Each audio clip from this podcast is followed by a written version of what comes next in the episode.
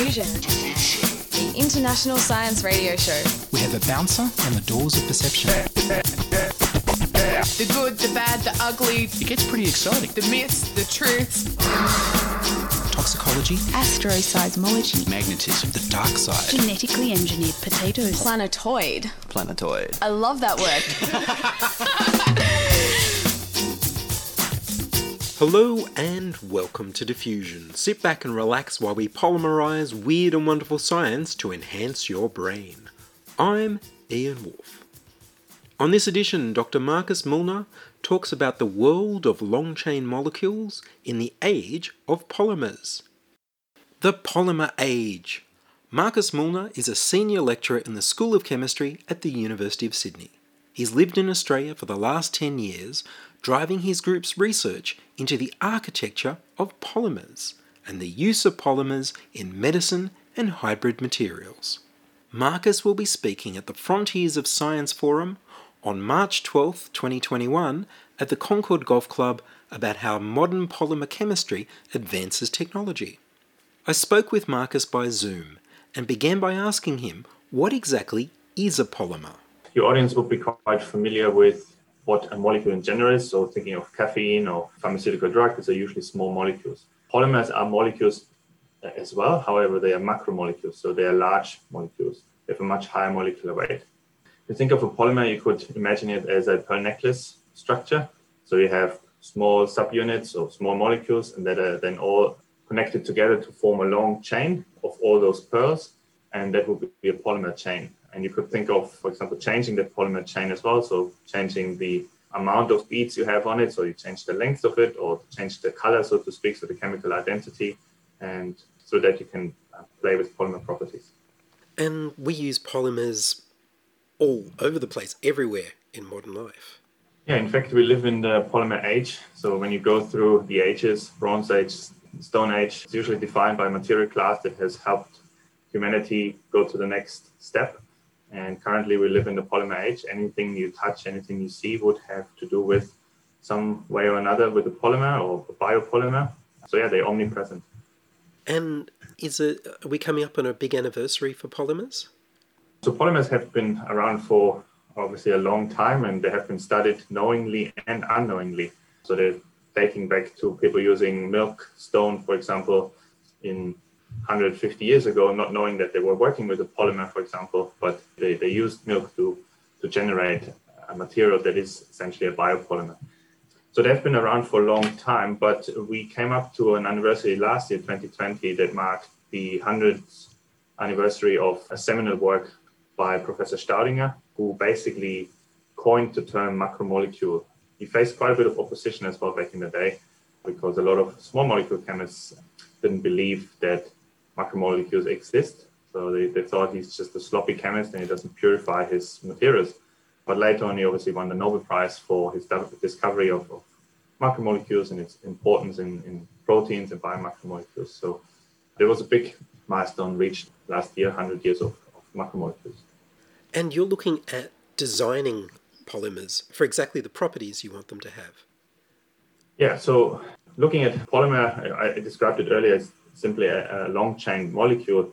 But of course, you can change the properties of, of that molecule to fit it at a certain purpose. When you're looking at commodity polymers, of course, you can have a plastic bag that is very flexible, but you can have something that is rather hard and, and ductile, like the light switch. But these are all plastics or, or polymers. Things that we look at in research is we're looking at things at a smaller scale. So we have tools where we can change the properties of the polymer by synthesizing polymers in a very defined length, but also in a defined architecture. So, for example, if you start to branch your polymer versus just having a linear polymer, then you you can switch on new properties that are not existing in the, the linear chain. So, a linear chain, for example, in solution wants to coil, whereas if you attach side chains to it, so you have a branched architecture, uh, something I'm working on. Polymers they called uh, polymer brushes, or they look like bottle brush uh, plants they resemble the structure of, of, bottle brushes, then if you have a crowding of chains, they cannot coil anymore. So through that, you have uh, distinctly different properties, uh, particularly thinking of chains cannot entangle anymore, they, they have a lower friction. So, for example, we might have, I believe, all plastics are polymers, but not all plastics behave the way we would like them to behave. That is correct. So all plastics are predominantly polymers, I would say. Uh, a lot of composite materials out there. Plastics actually comes from Greek, from plastikos, so being formable or shapeable. So that general description obviously would fit uh, also composite materials. And we often in commodity materials add things that are fillers, so you have a better optical properties or you have better barrier uh, properties. So the reason why we are interested in changing, uh, for example, the architecture of a polymer is because through that uh, we're switching on new properties, as I mentioned, and we are keen to use polymers in the context of nanomedicine. So nanomedicine is essentially the use of nanotechnology to advance medicine. And we all know, for example, chemotherapy can be very harsh on the body, and this has to do with small molecule drugs having side effects, or they don't reach uh, the desired tissue in time, or they accumulate in, in, in healthy cells where they should, technically shouldn't go. And nanomedicine offers a concept by which it encapsulates the cytotoxic drug and then protects it from uh, causing harmful side effects, but also guiding its way to the area of interest, such as diseased tissue or tumorous tissue. And most of the carriers that are studied sort of in the last two decades, three decades, are materials that resemble sphere, so that the carrier that carries the drug is usually a spherical object. And this is mainly associated with its ease of, of synthesis. But if we want to understand or if we want to improve that nanomedicine concept, we need to also be able to understand um, how, for example, a carrier shape, uh, carrier stiffness, carrier surface chemistry affects its performance. And we were just a bit short in having synthetic approaches uh, to tailor or to custom make such carriers. So one way we can do this is by the technology that we use, which is polymer brush technology, where we can make spherical objects, but at the same time we can make materials that are rod-like, uh, cylinder or filamentously shaped. They can be hard, they can be soft, um, they can be compartmentalized. We have a distinct core and distinct shell. And by building up this library, we can then, within one system, develop a structure function property relationship that allows us uh, to better predict how this material will actually perform in a nanomedicine uh, context. So, for example, we could show that if you compare a sphere and the rod, the rod actually can outperform the sphere. The rod can accumulate better in tumor tissue and even can penetrate deeper compared to the sphere. So, of course, this then opens up other avenues to explore this further um, in developing nanomedicine platforms around rod shaped materials. So, you've got a library of different shapes that have different properties and different effects when they go into a polymer, and you can assemble a new polymer out of the different modules. Is that what you're saying? So, so the brush platform allows you to make polymers of different shapes and of, of different and endow them with different properties. And then this platform we use in various areas, one being nanomedicine, to better understand how carrier dimensions or design parameters affect their performance in the context of nanomedicine.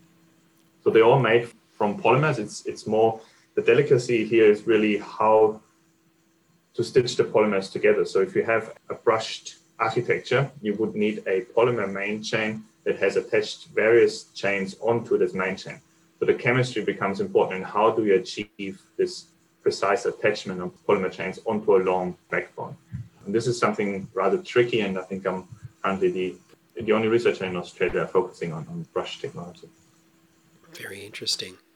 So, is nanomedicine the main application that you're looking at? It certainly, over the last few years, this, this has been our main focus and sort of our main avenue of using our research funding. But in recent years, we have discovered other ways where our peculiar architecture can be of interest. So, one thing that uh, we're currently working on extensively is looking at osteoarthritis, so the degeneration of, of, cartilage. We are living in an aging population, so this is something that will affect all of us towards the end of our life. I think one in 10 of, of all Australians already experiences uh, osteoarthritis. So there are two ways really of how one can think of targeting this. So one would be to replace damaged tissues with a synthetic material, or like when you have a hip joint replacement. This is usually you replacing it with, with a foreign uh, object that does the same job. or you can use uh, concepts of tissue engineering where you actually embed a tissue that contains also cartilage or cells that are found in cartilage. And then by changing or by adjusting the properties of the gel, you motivate those gels to actually reproduce or regenerate healthy cartilage tissue. And when you look at nature's cartilage, it's, it's basically two main components that act together that give the function of cartilage. The collagen network, but more importantly, these are it contains proteoglycan aggregates. And those proteoglycan aggregates actually look like a bottle brush. So since we're working closely with, or since I have focused uh, in the last sort of decade on really refining the, the way we can make and then also utilize branched polymer architectures, we are now working on using our molecular brushes as biomimetic materials, so mimicking the structure and then hopefully also the properties of proteoglycans. So we can make uh, new gels that behave similar to cartilage that then allow for regeneration of, of healthy cartilage tissue. Amazing. So, is arthritis another illness where you need to regenerate cartilage? Osteoarthritis is the is the condition basically one one form of, of arthritis, but essentially the degeneration of, of cartilage tissue. You're listening to Ian Woolf on Diffusion Science Radio. Send emails to science at diffusionradio.com. We're brought to you across Australia on the Community Radio Network and podcast over the internet on www.diffusionradio.com. Would you like to tell me a little bit about the history of polymers? Yeah, so the, the history of polymer, I think it, it dates back to actually quite a while. I think there's, there's early writings from 1530 or so where think a Swiss monk had an exchange and, telling his, his colleagues give, or handing over a recipe, basically telling him if you follow my steps precisely, you can you generate a material that you can shape in, in all kinds of forms, or they can form into all kinds of shapes. And what they were actually talking about is uh, using uh, biopolymers, and in their case, for example, milk. Uh, and if you heat it up, you actually cross-link your, your, proteins and you get something that's called Galalith, so it's milk stone. So if you, for example, visit Vienna in, in Austria, you might still see on old buildings actually some doorbells that are made from that material. So it's a very old material centuries ago. People did not know that they were working on polymers or making plastics, but certainly people were already using it. Another example is, for example, pectin that you extract from fruits that is, that is used to gel um, marmalade. That is also a long chain polysaccharide polymer that people use very frequently in early days, but did not really know that they were using polymers. I think polymers really came to the forefront, particularly during the world wars. And there were a lot of embargoes around the world, uh, restrictions to, to get to natural materials, natural resources. Not every country had access to cotton. So a lot of the synthetic polymers or the commodity polymers that we use nowadays were actually invented and discovered around that time, purely out of necessity to, to replace uh, natural resources. So the materials that we fast forward 100 years, I mentioned before, we just had the 100 year anniversary of Staudinger, so declaring that macromolecules exist. The commodity polymers actually have not really changed much. We're still using a lot of the polyolefins in, in our daily life. But what has changed over the last 100 years is really the way we, we understand the material and the way we can use it nowadays. To stick with polyethylene as an example, polyethylene is used in, for example, single use plastic bags and everybody will be familiar with, with those and, the, and their properties. If you buy a water tank, for example, for rainwater, might be made from the same material. It's just that the branching has changed or the molecular weight has changed. In fact, you can use the same material to make a very long chain to make bulletproof vests. And I think that's that's very impressive. It's the same material. It's just carbon and hydrogen, but just by understanding and being able to tune its its molecular weight, its length, its branching, we can make a distinctly different material class. It's an amazing difference. Yeah, yeah. No, it's, I mean, it's um, such a simple polymer, but obviously it's made from finite resources. So I think one big push in the future will be, of course, really work on not just recycling, i.e., the collection of plastic or polymer waste and then uh, repurposing it, but I think there's a, a big push in the world as well to come up with new synthesis methods that allow us to go more into a circular economy or circular life cycle of polymers. So rather than repurposing them, we would like to basically break them down into their original building blocks and into their monomers and repolymerize them to form uh, pristine material again with pristine uh, properties. So I think going forward, sustainability and everything that it encompasses will be a very big field, not just in polymer science, but in, in chemistry and chemical manufacturing in general. Even though we are mainly looking at the use of polymer architectures, we're also interested in making synthesis of polymers easier and maybe also a, a little bit more sustainable. And something that is emerging in contemporary polymer science currently is um, the introduction or the, the, basically the rediscovery of, of light chemistry. So using light to drive reactions. This is a very old chemistry really, but it's, it's basically being repurposed for new concepts.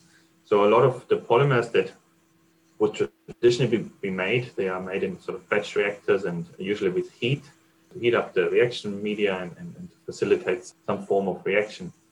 But sort of in the last decade or so, scientists have rediscovered the way of using light as the trigger to actually drive that polymerization. And through that, it was discovered that we have actually formidable control, not only over the polymerization, so we can make an even better materials, but also we're taking heat out of the equation. So if you are able to run a material synthesis via light, you have firstly spatial control. So it will only happen where the light hits. You have temporal control, switch off the light, no reaction, switch on the light, you have the reaction. But if you're looking at from an energy profile, you're also taking away the heat that was necessary. So if you want to make this into a bigger process down the track, you also need less energy to run that reaction. And something that we developed in that area was actually the use of a waste product from the mining in industry or a side product, bismuth oxide. It's a semiconductor material that absorbs also visible light. And we could show that we could use that semiconductor as a, as a photoredox catalyst to drive uh, polymerizations simply by shining um, light from a generic household lamp onto it. We're driving then a um, photoredox process that allows you to grow polymers just in water, for example. So this is a, another process where we're making materials in a more environmentally friendly way, but also our catalyst is actually a heterogeneous catalyst. So that means it's easily uh, recovered from the solution and you can reuse it. So for, for recycling, that's also a, another avenue. Very interesting. The only thing I didn't ask you what people would have to study to work with polymers, but is the answer just chemistry? It kind of depends where you are on the globe. I mean, I think you said you can listen to your podcast around the world. So yes. um, I think, yes, chemistry is the gateway, I would say, because a lot of it is chemistry.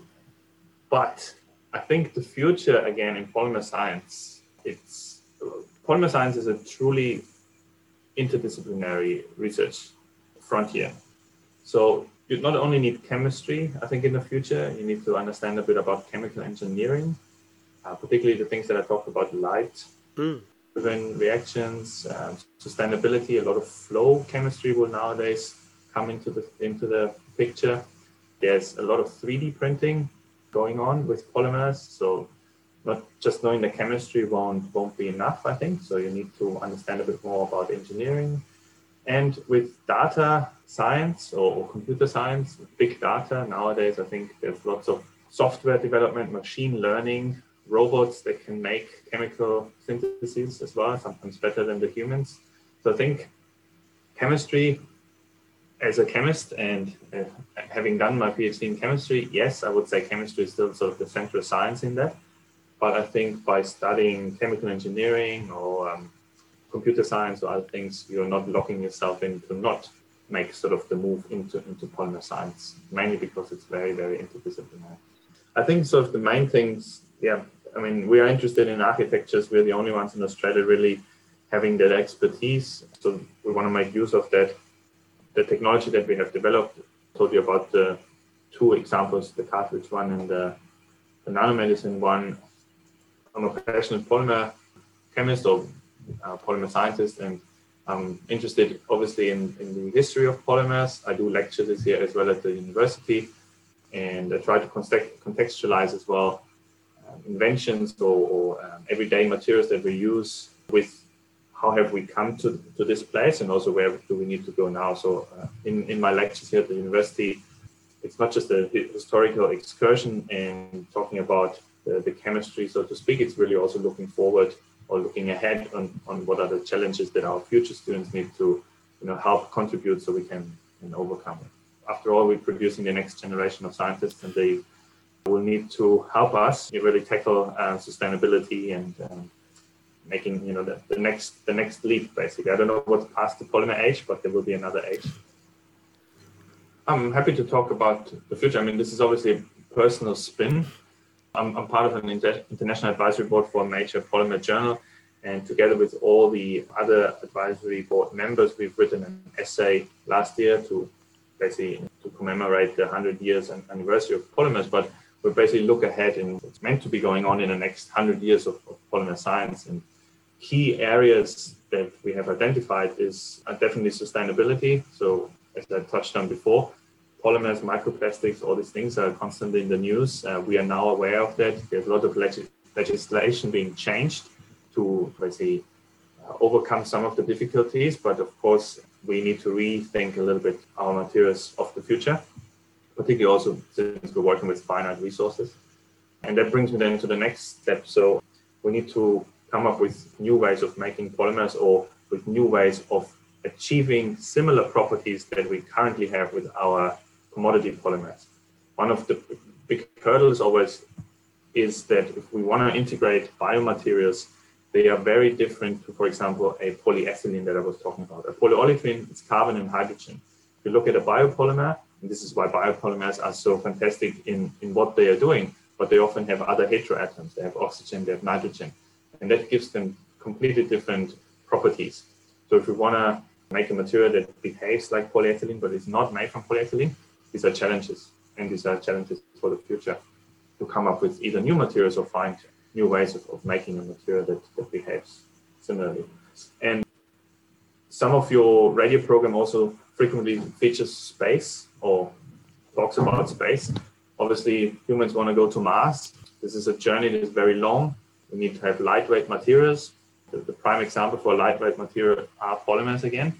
So how can we make the next generation of polymers that last, you know, to be in the extreme situations that they, they would have to be in, in, in high vacuum, very cold temperatures, long journey, UV exposure. So these are things, no doubt, NASA and other researchers are thinking about it. But this is also some, some part of where do we see us as a as humans if we want to live at a different planet. We need to have materials also that, that are able to facilitate that. And polymers, I think, will play a big role in that as well. Well, thank you, Marcus, very much. Thank you very much, Ian, for um, having a chat to me. That was Dr. Marcus Mullner from the University of Sydney talking about the age of polymers. Dr. Mullner will be speaking at the Frontiers of Science Forum on the 12th of March 2021 at the Concord Golf Club. In the laboratories of Your name here. there is a modest sign. And here, dedicated scientists face the challenge. Years of heartbreaking failures and setbacks only stiffen their resolve to conquer the problem. And one day, a strange and historic accident. Uh-oh. Well, you did it again. Gee, what a mess. Oh, well. Wait a minute. Maybe. Listen.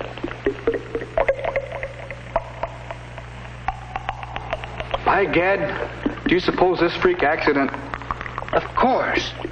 That's it. That's the answer. We've done it. After all these years, we've invented it. How about that? And with those historic words, the search was over. From the laboratories of Your name here. had come the key to the secret that had baffled man through the ages. No longer a dream, but a reality was Your product here. And that's all from us this week on Diffusion. Are you a scientist, artist, biohacker, or maker who'd like to be interviewed about your work? Would your company like to sponsor Diffusion? Send your contributions, opinions, helpful suggestions, and donations to science at diffusionradio.com. That's science at diffusionradio.com. Please rate the show on iTunes. Tell your friends. Follow me on Twitter at Ian Woolf. The news music was Rhinos theme by Kevin MacLeod of Incompetech.com.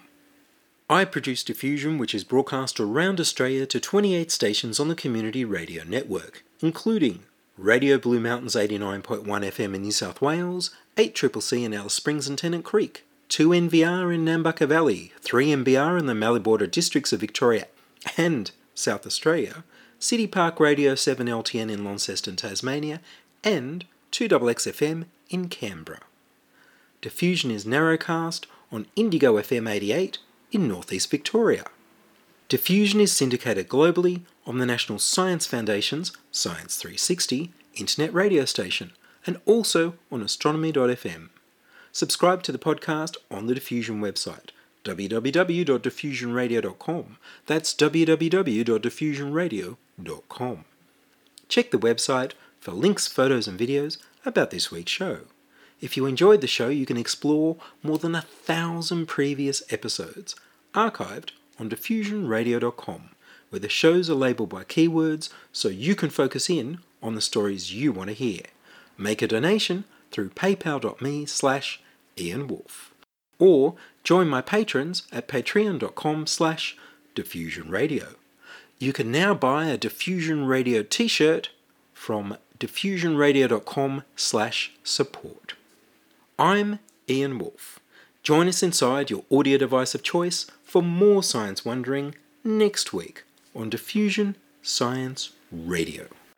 Science is fun. It helps you to learn, to know, and to appreciate. When you study science, you may go on field trips. You discover the marvelous interrelationships between all living things. You learn to read the history of the Earth as it is written in rocks and fossils. You find out what makes things tick. Everything from a molecule to a living organism. In the study of science is found the most useful and satisfying knowledge of man. Knowledge of his physical world, its past, its present, and its future. And in your moments of relaxation, now and in the years to come, you will find the study of science leading you into fascinating pursuits photography, collecting. Why study science? Study science because you will find in the study of science a richer, more rewarding life.